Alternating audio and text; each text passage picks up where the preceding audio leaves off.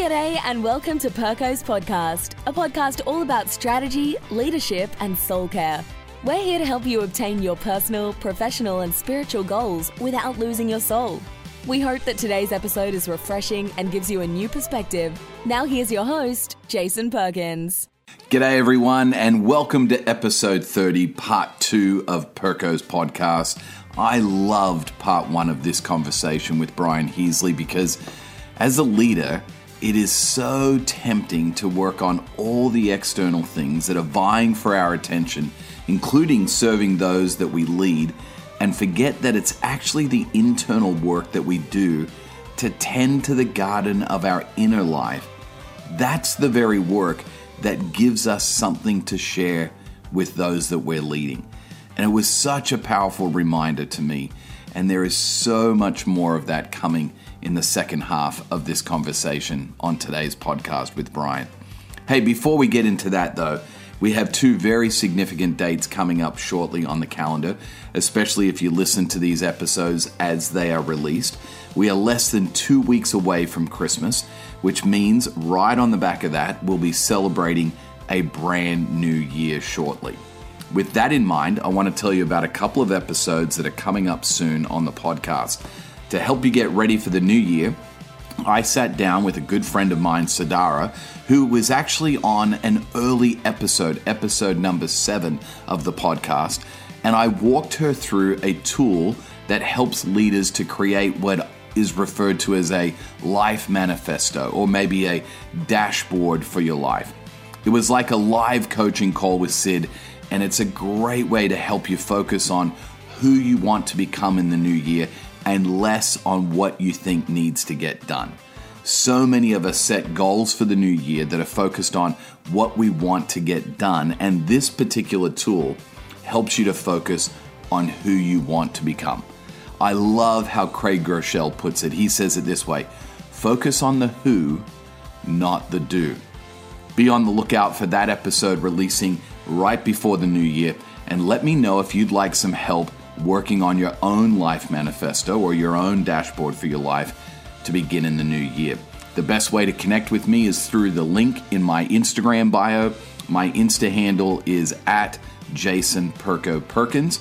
I'd love to help you discover who you want to become in the new year. Hey, next week on the podcast to help us get ready for the holidays, my good friend Duncan Banks, who was also an early guest on the podcast, episode number four. He's going to be joining me and he's actually going to take over the podcast. He's going to be in the hosting seat next week asking me questions. Duncan is going to be interviewing me about soul care during the holidays and what we can do to take care of our souls during one of the busiest and most stressful times of the year, but it doesn't have to be that way. Make sure that you keep your eyes out for that episode coming out next week just in time for you as you prepare for your various activities during the Christmas and holiday season. Perhaps you can even listen to it while you're getting ready for the season, maybe decorating some cookies or something else as you prepare for Christmas. To start off today, though, I'd love to reintroduce you to today's guest, Brian Heasley. Brian serves as 24 7 Prayers International Prayer Director traveling extensively around the globe and inspiring and teaching on prayer and mission. He is a global ambassador for Thy Kingdom Come, an initiative of the Archbishop of Canterbury. He is also a trustee of Christian Solidarity Worldwide, which is a charity working in the area of freedom of religious belief. Brian and his wife Tracy are long term trailblazers within the 24 7 prayer movement with years of experience in local church and pioneer mission. They pioneered the work of 24 7 prayer in the Party area of Ibiza, Spain, where they lived for eight years developing rhythms of prayer and mission, and with a heart to bring about change in a place that the British press once called Sodom and Gomorrah. They are passionate about prayer, mission, and justice with a real heart for leading in a way that is both sustainable and life giving, rooted in a rhythm of devotional and prayerful responsiveness. They've been married for over 27 years and they've got two adult sons. Well, without any further ado, I hope you enjoy part two of this conversation with my friend, Brian Heasley. I have to put my hand up and be one of the first to put my hand up and say that I have, in years past, been so focused on what I was doing for Jesus that. I hmm. failed to spend enough time just being with Jesus. And I've been guilty of that. And there's been kind of seasons, I would say, of great kind of refreshment in my time with Jesus. But then there's also been times where, quite frankly, Brian, it didn't feel like I was getting much out of it. Like it felt very dry and maybe even a little bit kind of robotic in that experience. And I would just love for you to maybe speak into that that seasonal aspect of it and is it necessary for people to kind of shake it up a little bit change it up a little bit if they're getting into some sort of a rut where their times aren't that intimate what would you say to that yeah i would think first we we're busy some of us are so busy building the kingdom i think i say this in the book we're so busy building the kingdom we forget to sit at the feet of the king yeah got to do that Absolutely. You know? Don't be so busy building the kingdom you forget to sit at the feet of the king. Yeah. And so there's for me that's really important. But there are going to come times where you're reading your Bible and it does feel dry. And yeah. I think sometimes we we would say that was a crisis of faith. Yeah. And I actually think it's a deepening of faith. Yeah. Sometimes when things don't work the way they used to work, God is calling us deeper. He's calling yeah. us into uh, uh, into a deeper relationship with you. I've got some friends, they wrote a song years ago. It was like, I want to go deeper, but I don't know how to swim. And I ah. kind of think, yeah, to go deeper, you don't actually need to know how to swim. You just need to know how to let go. Yeah. You know, might yeah. drown. So as you kind of let go, you throw yourself on the Father. So I, I, I do a thing where I, where, where often I'll meet people and I say, uh, for instance, I had a friend, and she was really struggling, and, and she said, oh, I, I, just, you know, I'm just not connecting in my quiet time anymore. I said, well, what's your quiet time like? She said, well, I normally I put on some like really popular music. I've got my message version of the Bible. I get, well, it's pumping music and I read it and God's not there anymore. And I went, no, no, no, God's there. but, but, but, but maybe he's calling you deeper. And weirdly, my wife and I, we were just chatting with our friend and, and we said, you know what you need? We, we deduced you need a study Bible. Okay. Right? and because she's just reading the message. I love the message. It's really yeah. helpful. Gave the message out on the streets in Ibiza for years. It's a beautiful thing. Yeah. Uh, but but we just to go deeper. So she got she got this study Bible with notes and all that. And weirdly, that just that little tweak just took her deeper. And but yeah. she thought she was having a crisis of faith, but God was just really calling her to a deeper understanding of His Word. Yeah. You know, I, I, think sometimes you feel like um, he's not meeting me like he used to. Some sometimes there's dry seasons. Let's be honest, and we just yeah. that's the kind of like it's good for me. Yeah, you, know, you just exalt in the monotony of doing it again and again and again. Right? Yeah, that's fine. Yeah, you know, God. I write, I write about G.K. Chesterton, and he talks about, you know, God says again to the sunset, or similar to the flower, because because he has not grown old, and maybe our Father is younger than we, because he just he exalts in monotony. So we have yeah. to learn something to keep going with it. But then there are other times where I think if you're not finding him in that way, go look for him in another way. Yeah. What are some ways? What are some ways that you would suggest, Brian? Because you mentioned something at the beginning of the conversation about your quiet time includes listening. You use the word listening, mm. and for me, only in recent years, probably in the last probably eighteen months to two years, have I really kind of taken a a serious look in the in the whole idea of silence and centering or contemplative prayer. And that's been honestly game changer for me brian where you know i could barely go 20 30 seconds before i looked down at my watch to see how much longer of silence i was trying to do two minutes at the beginning but now I, I i have an experience of about 20 minutes of silence in the morning where i'm just listening on my my garden which is my couch and i kind of pretend that Jesus is sitting on the couch with me. I haven't I haven't made him a cup of tea yet, Brian. I haven't gotten that weird yet. But for me, that was kind of shaking it up a little bit. Are there other ways that you've heard or experienced, you know, shaking it up a little bit to be effective? Yeah, I think changing the time can yeah. sometimes be a way just because it just refreshes the time. Yeah. Changing the changing the the uh the I think sometimes if you've grown up in church, I, I change uh, translation of the Bible that I'm reading. Okay. Yep. Because autopilot, you know, in the beginning was the word, the word was with God, Yeah. the word was in the beginning with God, all things were made by him, that Yeah. was made. I know that. So when Yeah. I read that, it's kind of like I autopilot. But if I read it in the English standard version, it's slightly different and it just kind of jumps out. So I'm I'm a big advocate for trying out new new translations because I think Yeah. They kind of, it, it things pop out. And I'm also about mo- moving the time around.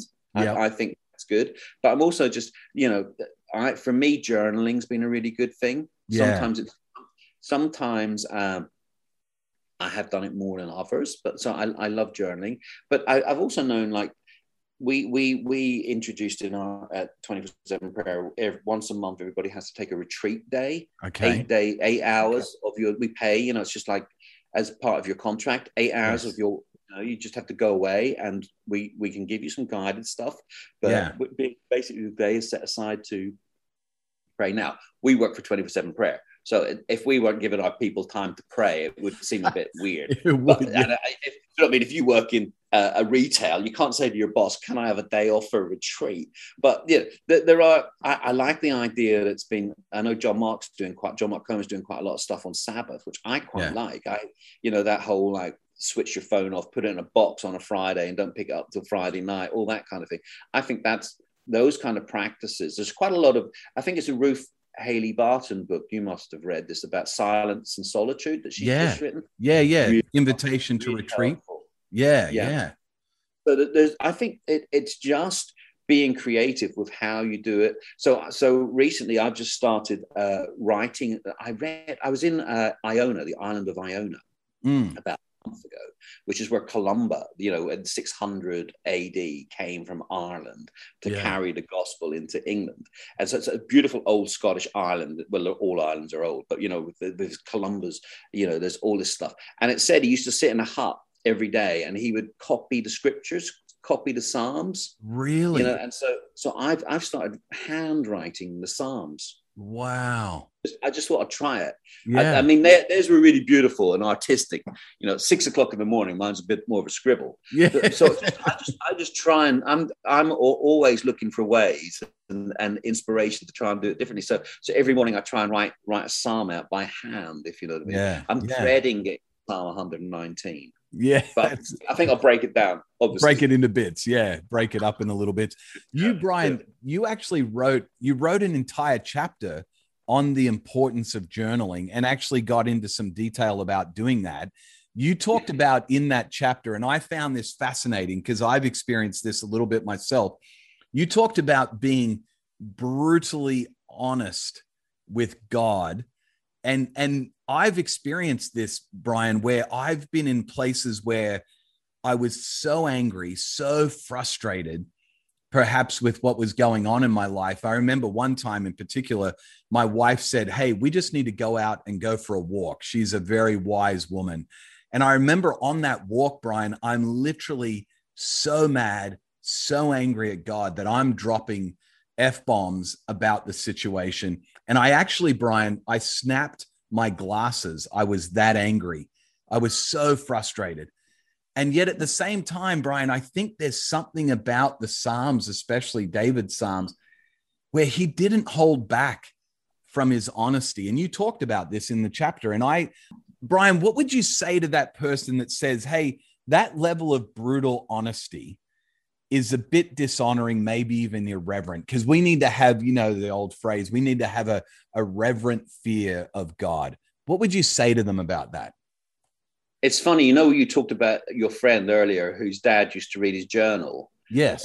every week. Well, the book, right? I sent a copy to my dad, and he said, "Son, there's there's only one." It's a, he loved it. He was very touched. I dedicated to him, but Yeah. he said, "Son, you know, in that page about journaling, you wrote you wrote a swear word." Yeah, he wouldn't even say it. He couldn't No, he- couldn't he bring himself to say it, but you wrote the swear word in there, Brian. Yeah, Did I said this is a really month, right? Yeah. And I, I used, and, and but and we really toyed with should we put that in the book? Mm, you know, should we? Because that we, we I, I'm not a shock jock. I don't really want to. Do you know what I mean? I'm not trying to kind of, prove a you know. Yeah, but we there was really something about like I have an incredible fear of the Lord and an incredible reverence for Jesus, and I'm I'm 100% in love and in awe of Him. Uh, but I believe He wants me to be honest. Yeah. So I, I believe honesty before the Father is really really important. When mm. I come to Him, I bare my soul, I bare my heart, and if my heart is broken, I can't hide it. I meet too many. We we both probably meet too many leaders who have hidden stuff yeah. you know, and, and it's eating them away. Yeah. And so there have been month, there have been months that have just been really crap. Yeah. And, and I've written about it in my journal to God and said, this is how it is. Yeah. Uh, but but then when you read like Psalm, what is it, Psalm 109, things like that, where where if where, what, what is it? It's like uh, I, have got it here. It says, you know, appoints. This is David praying. You know, appoint someone evil to oppose my enemy. Let an accuser stand at his right hand. May his children be fatherless and yeah. his wife. Imagine, I always just picture being in a prayer meeting and a guy getting up and starting to pray that. As a, we'd all be like, oh, hang on a minute, hang on, hang on. You we know, need to get this guy some help. Yeah. Get away from the microphone for starters. And yeah. then second, it's like getting some help. Now, I believe there's a time and a place for that kind of brutal honesty, and I, be, I genuinely think it's in it's in the, the Bible is more honest about prayer than church. Yeah, uh, and and it those those psalms are written as really beautiful examples to us about how honest we can be with God. Yeah, and so I, I, I wrote that in my journal. I didn't preach that on a Sunday morning, and I didn't pray that in front of a group of students. Yes, I wrote it but I was trying. This has been the problem, not the problem. The challenge of the book is we need more leaders to be honest about their devotional life. So I really decided that yeah, we can be brutally honest and, right. and without being irreverent. If it's if it's just an expletive laden kind of because you're you're bad at your grammar and you can't think of other words, then then smarten up your imagination. But there are moments where we we there's something some of the visceral things that we feel as as individuals some of the pain that we feel some of the struggle some of the strife some of the, the heartache we go through it's going to come out in a less than articulate manner. Yeah. And that's okay. So that's why i think journaling is really good because the real it's a space to express. I, I, most of my journal doesn't just express my pain. A lot of my journal expresses my gratitude, much more yeah, about gratitude right. than pain but you have to have the space for both. Yeah. And I think that the the truth is, Brian, that our most intimate relationships are the ones where we are the most honest. I think there's a correlation between that. If I'm not if I'm not being fully transparent and honest with my wife or my kids, then there's going to be a lack of intimacy in those relationships. I think the same is true in any relationship, including our relationship with the Lord. Brian, people listening to the, the podcast, maybe there's someone that's listening and they're going, you know, Jason, Brian, I would like this kind of experience on a daily basis. And I've tried it, I've given it a shot.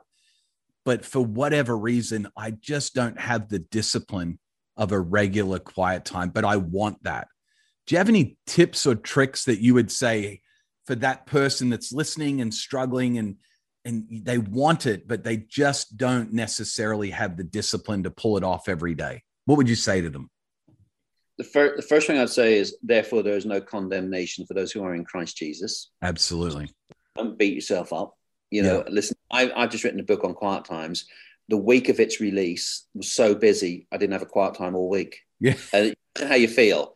Yeah. You, you, interviews about quiet time, you're thinking, oh my goodness, it's been a really rough week. I've been like, you know, doing all this promo on quiet times and I haven't had one. So, yeah. so and you know, and there's a lot of grace. We have to understand that there is grace, but I think there has also to be uh, that we're disciples, and disciples mean we have to discipline our lives. Paul talks about you know beating his body into submission. Yeah. You know, so, but under that lens of no condemnation. You know, mm. so, so it's, it's, it's, it is a challenge. Grace is always a challenge. If grace grace doesn't give you the eh, you know if you're not asking those kind of questions i don't know if you really fully understood grace because yeah. you can just be like oh god still loves me and he does still love you but i, I love him but i just want to get to know him yeah. so so i think for me it's i'm talk i talk about like an hour uh, an hour that i spend if you could do 10 minutes mm. like the, the about standing by the kettle and letting it boil you have to start building in small practices and and and and and try and look to incrementally increasing them. It's like when you go to the gym, the first time you lift some weights, you're like, there's always some big beefy guy lifting really heavy weights. When I was, I, we we did a lot of work in Spain, and I used to go to the gym with a load of bouncers, like big security guards. Yeah. And this one guy, he he took me to the gym to teach me how to do it, and he said, Brian. He said, "There's always going to be someone in a gym who can lift more than you." Yeah. And that really helpful because there's always someone lifting, and you kind of look, oh, I, I, and it almost puts you off, you know, because there's someone who could. But that's not the. the I'm, it's about you know learning to do it yourself, and so Yeah. there's always going to be someone who's doing more than you, but you have Yeah. to you have to start somewhere. And I I can lift more in a gym now than I used to be able to lift when I first started, uh, and and I think it, it's starting. So I'm doing like if, I would say, listen, five minutes a day. You know, if you were to if you were to read a like I, I'm a I'm a big one on like why don't you do 21 days? Get the book of John, read Yeah. John, Yeah. chapters.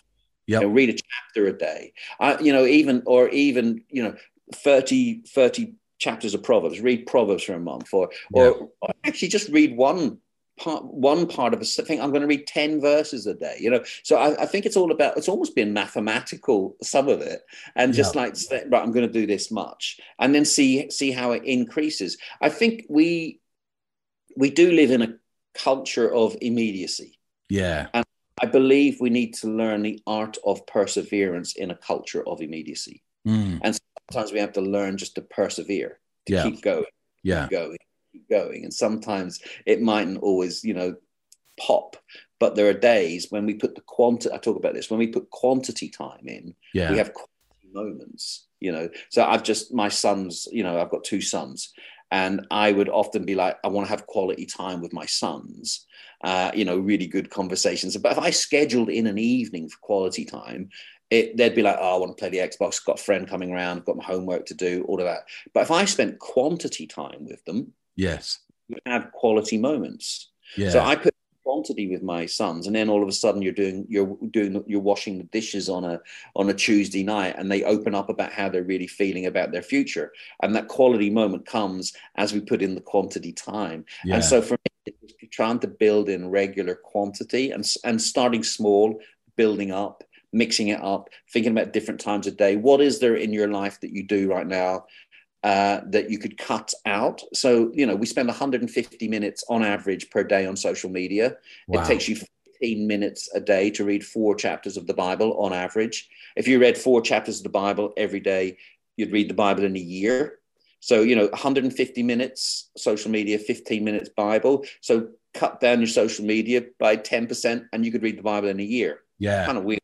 But, so, so I think there's someone, someone once said that we value what we do and we do what we value, you know, Mm. and it's almost like we, we- we've, we've got to, how much value do you put on it? Yeah. You know, as as the deer pants for the water, so my soul longs after you. You know, Yeah. how are you? And I, I guess, if I was praying for a leader that was struggling, I'd be saying, I'd be saying, God, I, I pray that you would birth a holy thirst in this individual, Yeah. that they thirsty for you. So my prayer is that if you're dry, that God would give you a thirst that would drive you to Him. You know, Mm. so I, I don't know if that's No, that's practically. yeah, super helpful, mate. The the other thing that you talked about in the book that I found really fascinating is this idea of the importance of a hidden life. And um, I just think, you know, more so than ever, Brian, because of the internet and because of, you know, social media platforms and things like that, we can have more of our life in the public domain than ever before. Like quite frankly brian the reason why i'm doing what i'm doing today is because somebody listens to the podcast on an internet you know connection or somebody has heard a message online that i've preached or whatever. And so i just think there's this temptation out there more so than ever to grow very large kind of platforms of influence especially online and i would love for you to just maybe speak into this idea of the importance of a hidden life and maybe share some concerns or maybe warnings that you have of this idea of the, the large public platforms, including in our Christian culture. You know, we have a celebrity culture even within Christendom that I think there's maybe some challenges with. So share with share some thoughts on that topic with us. Uh, yeah, I could go on about this. I think announcement culture is very real. Okay. We live in a culture people are always announce, announce. This is what I'm doing. You know, I went on a boat trip yesterday with my wife and her work colleagues. So I've, there's a photo me on the boat on Insta. Do you know what I mean? And we're like, yeah. here I am boat you know it's lovely. And it's a beautiful view and you know and and we're kind of like we and there's this announcement culture that is very real in our lives. And I, I, think what happens then is we start promoting highlights. And and even the book of acts right is a book of highlights. Yeah. There were Paul got up, made a tent, went for a walk by the beach, went home, went to bed.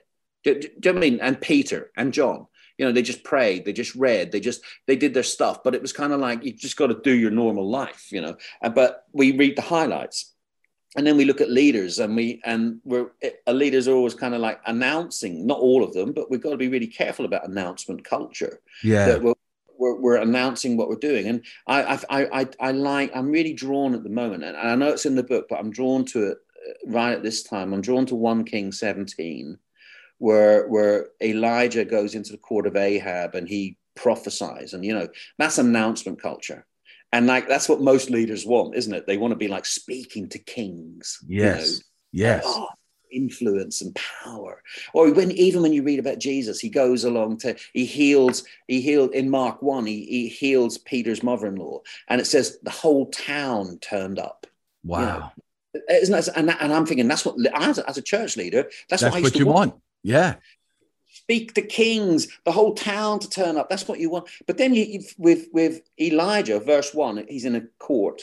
Verse two, God God says, "Now go hide yourself." Mm.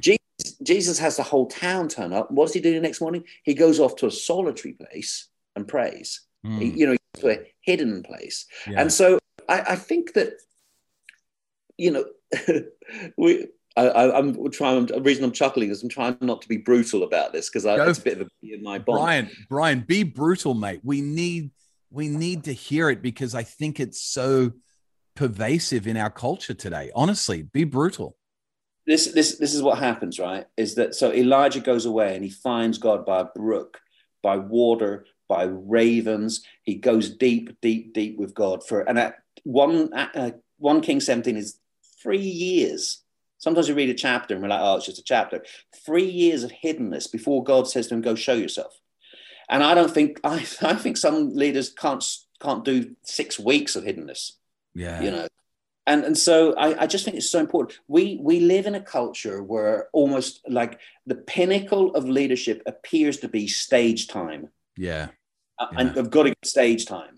If you know, if I can get on the stage, if I can get on the platform, it's platform time. That's the pinnacle of leadership, and and it, it just doesn't work. It doesn't work for everyone. See, the the artifacts of our faith are the bowl and the towel the artifacts of our faith are John 13, washing yeah.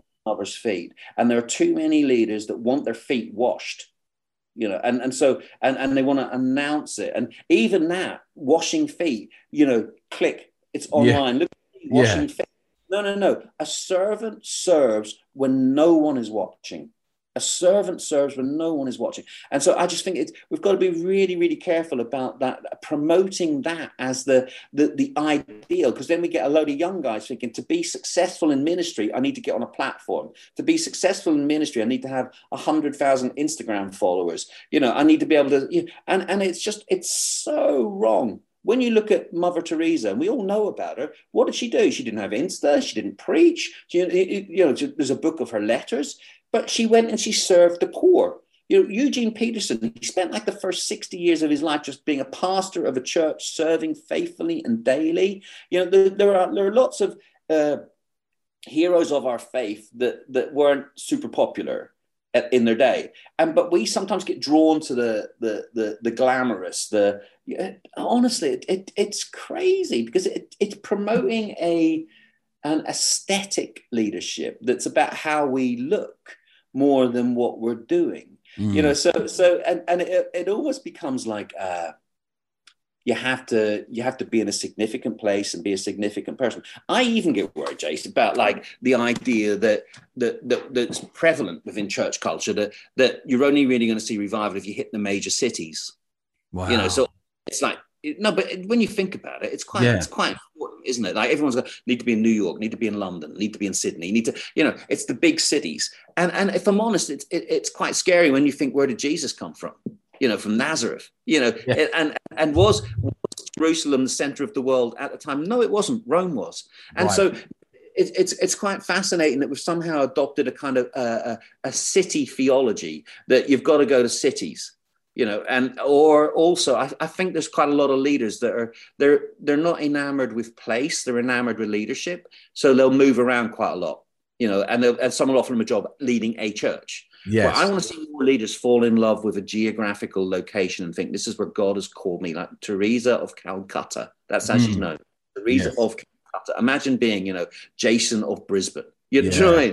Yeah. Your, your passion, your heart for the place and bringing the kingdom in the place is greater than your passion and your heart for your status and being a leader. So I, I just, it just I, these are little nervous things. I, I have loads of really good friends who lead churches in London, New York, Sydney, and all sorts of places. I'm not knocking it, but I think if we if we if it's all about that, it's quite scary.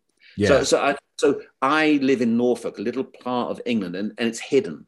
You know, and God, you know, when I look at some of the bigger bands, uh, uh, my friends in this band, Delirious, right? yeah. It's a small town called Littlehampton. No one's heard of Littlehampton. No one's heard of it. You know, it's a, it's, a, it's a rural seaside town in the south coast of England, and God used them in a massive way. So, so I, I- I just think we've got to be really careful. We a we don't think it's all about platform and uh, or all about place. You know, I, I mean place as in me being in a big city. Yes. There- something about having a passion for a place and a passion for you know the, the a passion for the towel and the bowl. Yeah. You know, how do I serve? yeah. How do I serve? And a servant serves when no one's watching. And I think if you were to read Elijah, you'd, you'd find that he he was this up and down kind of guy, this prominent and then hidden, prominent then hidden. And you know, and I believe that when he was in his seasons of prominence, he was speaking out of hiddenness. Yeah. You know, if you were to read John 14 as a reflection on social media use as well, Jesus's brothers say you need to go up. I think, oh, maybe it's John 7. Anyway, you need to go up to Jerusalem to show yourself. Yes. Yes. Jo- John 6, verse 66, which is weird in itself, says that Jesus lost followers. Right. In, in- his teaching was so hard, he lost followers. I actually think that uh, there's a lot of leaders out there, and it's all about getting followers. And Jesus wasn't frightened of losing followers because of the message that he preached and the way that he lived. And and the idea of losing followers, you know, when you think about it, if my if my Instagram, my small little Instagram count dropped below a thousand, I'd get distressed you know, but Jesus lost followers. So, so I, I, I just think we just got to be careful. We don't allow the culture to lead us. We need to lead the culture. Yeah. Brian, that was gold, by the way. I'm so glad that you were just honest about it because this is, I think, this is one of the great tensions of leadership in our culture today because, quite frankly, it's celebrated when we mm-hmm. grow platforms of influence. It's what's expected sometimes nowadays as well. If you're a leader, that you would have these large platforms of influence. I love you. You mentioned something, and I've heard others talk about this. You mentioned something earlier in the conversation. You talked about this idea of being contemplative activists.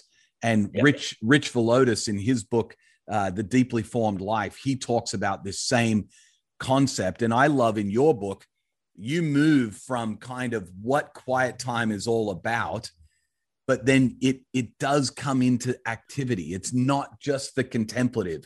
It moves to mission and to justice and things like that. What would you say in in in kind of as we're wrapping up the conversation?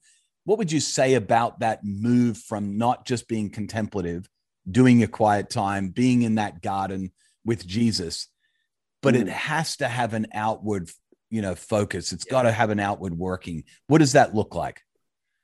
I think it's Bob Pierce who said, Lord, break my heart with what breaks yours. Yeah. So I, I genuinely believe that when we spend time with the Father, we become aligned to his heart. Yeah. So when I, if you get a, a needle and you rub it against a magnet and then you put it on top of a cork, the needle automatically points towards magnetic north. It's a Yeah. weird thing because it becomes aligned because it's rubbed against a magnet. It's been magnetized. And so when we spend time with God in the quiet time, I think he orientates us. He points us towards where his heart would be, and his heart is always towards the least, the last, and the lost. Yeah. So if your if your quiet time doesn't lead you out, then it's it's a therapy tool, you know. Yeah. And so I, I and and we, we breathe in, as I said earlier, but we also breathe out. And so I my fear with the quiet time book, which is why my last chapter is on mission, or one of my chapters is on mission, Yeah. Is that it becomes just a therapy tool. But the reality of my faith is that I have a God who's passionately in love with the world and wants to see the world won for him. And so when I spend time with him, he gives me ideas and strategies for looking out. You know, and if your quiet time doesn't lead you out, I would question your quiet time. Yeah. You know, it doesn't get you outwardly focused, if it doesn't just if it doesn't turn you to to to look out, then uh, that that would worry me. You know, so I so I, I think all quiet times we breathe in, but we have to breathe out. We're Yeah. we're called to be, you know, light in darkness, salt where there is no salt. You know, we're called to not be hidden under a bucket or whatever. You know, and we're called to shine brightly. But I think we do that best when we come from a from the deeply formed life, from the Yeah. from the you know, we were in Spain. One, uh, one, my one, we were we used to walk around the streets at night, really crazy place, and we'd run up to people, we'd walk up to people and say, "Hi, we're Christians. Can we pray for you?" And my wife went up to a group of girls one night, and they weren't Christians, and, and said, "Can we pray for you?" And as they started to pray for these girls, one of the girls started to cry, Mm. and her friend said, "What are you doing, making her cry?" And the girl who was crying went, "No, it's not her. It's God in her." Wow. which I think is the essence of how we should be. That if we are those people who are so connected to the Father that we can somehow carry Christ, you know, to those around, that when they when we pray, they they feel something that's beyond us, or you know, when they see us, you know, a lot of Christians think that if you know that. I, so I'm in like the the garage, talk, getting my car fixed, and the guy starts to talk to me about his depression. And it, they don't. People don't talk about their depression to everyone No. they see, they see something on you. I don't know him. You know, we, we end up chatting about it, and, you know, talking and you know, able to pray for him. It's it's kind of like it's because people see something of the mark of the Father. People know who you've been with. People know honestly, they know who you've been with. Yeah. I believe the scent of the Lord lingers on. You know, Paul talks to some we are the what is it, the the aroma of life, to others we are the stench of death. yeah. And so I think there's something about people who you know when someone's been with Jesus. They, they said of the disciples, they took note that these men had been with Jesus. Jesus. Yeah. You know, and I, so so there is something of that that that if we that we develop that quiet time well, that it's not a therapeutic, just purely therapeutic, but we start to think about that it should always lead me out. Yeah. Then then I, I think it's very healthy. Uh, Yeah. I think it's unhealthy if it just becomes insular yeah. most- most of the stuff that you read about, like that, that we read about these great men and women of the faith, and we kind of think they were locked away. I went to Enniskillen in Ireland, and there was this island, and they said this is where the monks lived, and I was like, weird, locking themselves away on an island, and they went, no, no, no, it's because all the major trade routes at the time traveled by water. And all the boats would stop off. So they positioned themselves in a space that was for mission. But when we go you know, it's just a little island in the Fermanagh Lakes in the middle of nowhere, and so it looks weird. And we get this impression that the monastic, the kind of the prayerful life was was reclusive. But the reality, apart from the desert fathers, but the reality is that most most monasteries were built in a place whereby they could influence the culture. You know, with with food and creativity and all of that. So so I think that that we we're called to this kind of monastic prayerful life, but it, we must also be influencers of culture. Yeah. I love that, Brian. They put themselves in a position of mission. They Yep. place themselves there. I think that that's fantastic. Mate, this has been such a great conversation. And I've, I've just got a couple of questions I want to wrap up with. The first one is this the theme of the podcast, mate, super simple. We want to help leaders, help people reach their goals without losing their souls. And, and I'm really convinced um, that the goal is actually your healthy soul. That's that's really the goal. So what does that look like for you beyond just quiet time? Do you have some practices? Do you do some things that cultivate that healthy soul for you? Yeah, I do. What do they look like? I, I have friends, Yeah. real friends. That that helps. I have people I can be real with. They're not just leaders. They're, you know, I've normal everyday friends. I've got, you know, my friend lives around the corner, you know, we, we go out together, we spend time together. So, so I think friendship is very helpful. I think a lot of leaders somehow can get a bit isolated. Yeah. You know, and I, developing deep friendships and, and good relationships are, and not to be frightened to form, and if, even if you're leading a church, if you know, can't form, you know, relationships with congregants, I think that's, I think that's nonsense. I think you yeah. be friend with but develop friendships. That's how I, that's one of the ways. Exercise. So, you know, uh, I've recently had a knee injury. Okay. So I've been struggling a bit of exercise and I've realized I felt a little bit, you know, maybe a little bit low. And, and actually, I was saying to my wife yesterday, just need to get back on the exercise bike. yeah. Know? So during lockdown, I cycled 10, on my exercise bike 10 miles a day, you know. So I, weirdly, you know, so friendship, these sound weird, don't they? Exercise, yes.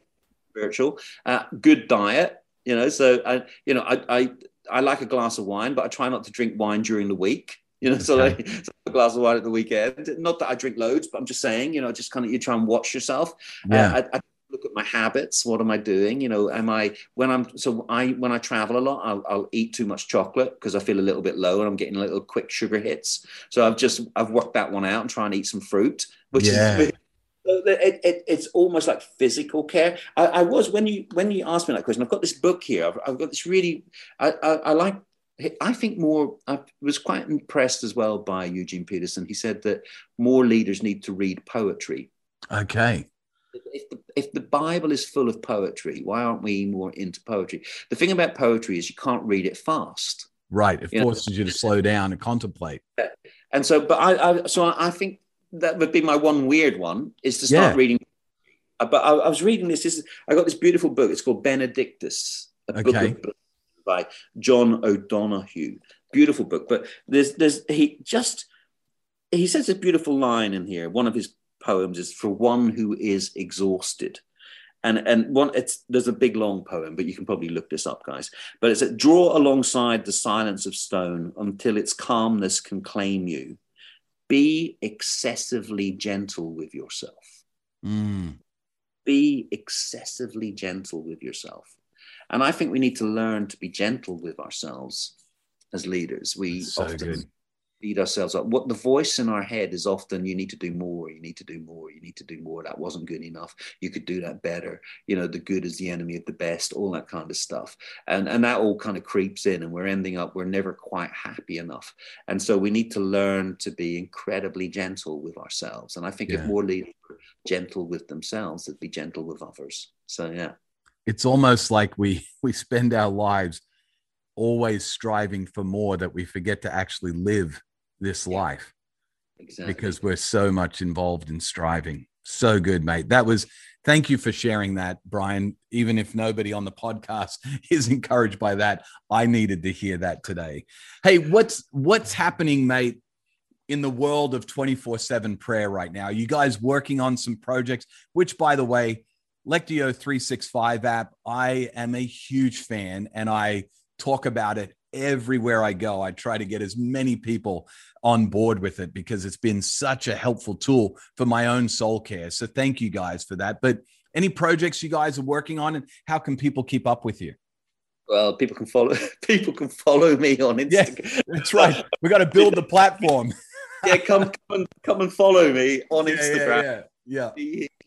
Uh, uh, yeah, and Twitter and Facebook and all your usual social media formats. I'm sure you can track me down. Yeah. I think we're, we, we Lectio 365 has been a real blessing. We really wanted to make that a tool to help people encounter God through prayer and through the Word of God. We've actually just released this week Lectio for Families. Oh, really? Okay. A lot of people saying, "Oh, I'm doing this with my children." Sometimes the content's a little, you know, it's certain. So we've just made a new app called Lectio for Families, which okay. is really check it out. So I think it's on Apple and Google stores. It's that's that's that's literally last week. Okay. Uh, we, are uh, we're doing a uh, a series called the Be Still series. Yes, so I saw some of the videos that you guys were shooting. Yep, yep.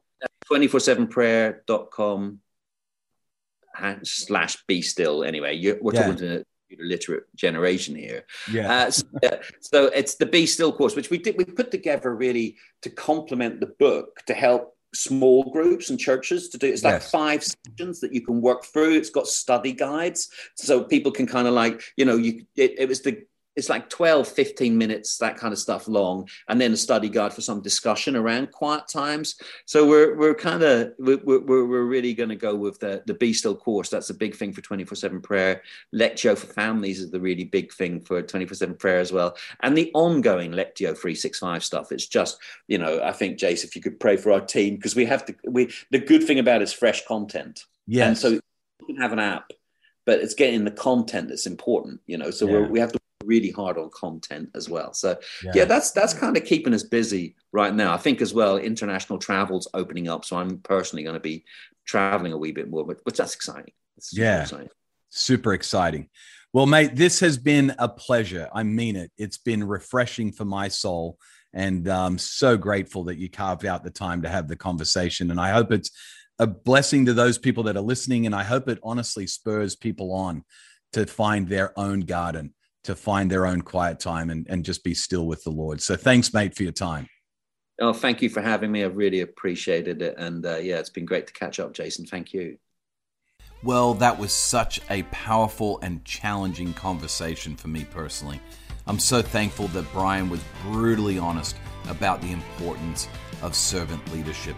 I especially was challenged by his thoughts about our desire as leaders for platform time and the fact that Jesus modeled leadership by using a bowl and a towel to wash people's feet. Brian said real leadership is serving when no one is watching, and that is incredibly powerful. Hey, before I go, I want to make sure you don't miss any conversations like this one, especially if you're brand new to the podcast.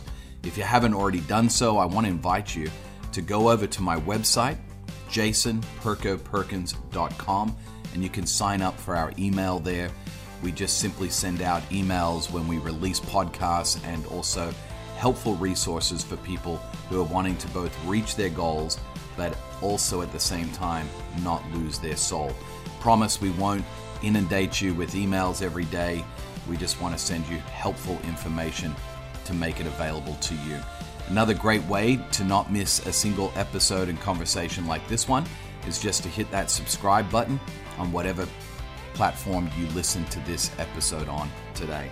Hey, I want to give you some feedback around a tool that I've been talking a lot about recently on the podcast. It's called The Working Genius. It comes from Patrick Lencioni and the Table Group.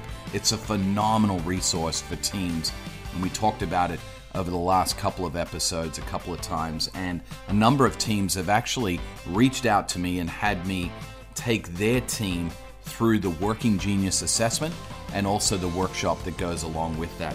And I wanted to let you know some feedback that we got from one of the leaders who invited me to come and lead their team through the assessment and workshop. Greg Pierce, he said this that before discovering the Working Genius tool, our team was a bit unstructured in our approach to workplace productivity and team meetings. He went on to say having Perko guide and facilitate the Working Genius workshop made it easy for everyone on our team to identify their own productivity strengths and how they can use this to contribute to the overall workplace. Since going through the Working Genius with our team, it has helped us to not only have common language around workplace productivity, but also to better structure our team meetings to be more focused and productive. Greg, thanks for letting us know how the Working Genius was helpful for your team and the difference that it's made. And I want to invite you, if you work with a team, maybe you're a leader in an organization or a part of a team in a workplace somewhere, and you would like more information about the Working Genius, or maybe even you'd like to have me come and lead your team through the assessment and workshop, I'd love to be able to do that. The best way to reach out to me and let me know if you're interested is go to my Instagram bio. It's at Jason Perko Perkins on Instagram. You can click on the link in my bio, and there's a way to connect with me there specifically about the Working Genius workshops. I'd love to help you and your team discover what Greg and his team discovered about productivity in the workplace and how you guys can reach your goals as a team without losing your souls. As always, I love hearing from people that are finding the conversations helpful in feeding their souls. That's what this podcast is all about. We want to help people reach their goals without losing their soul. So I'd love to hear from you this week if it's been helpful for you. The best way to do that, again, is via Instagram. My handle is at Jason Perko Perkins. Also, if you're finding these conversations helpful, we'd love it if you would share it with other people that you think would find them helpful as well. A great way to do that is through social media, but another way to do that to help us get the word out about the conversations is to leave us a rating and a review on your preferred podcast platform. I'd so appreciate it if you'd take the time to do that. All of those things help us to get these great conversations to as many people as possible. Our dream here at the podcast is super simple. We want to see an entire generation of leaders reach their goals, and at the same time hear them say, It is well with my soul. Thank you so much for your time today. I really appreciate it. I look forward to connecting with you online this week, and I can't wait to share a holiday episode with you next week where we can care for our souls even during this busy time of the year and spend time being with Jesus. Until then, cheers.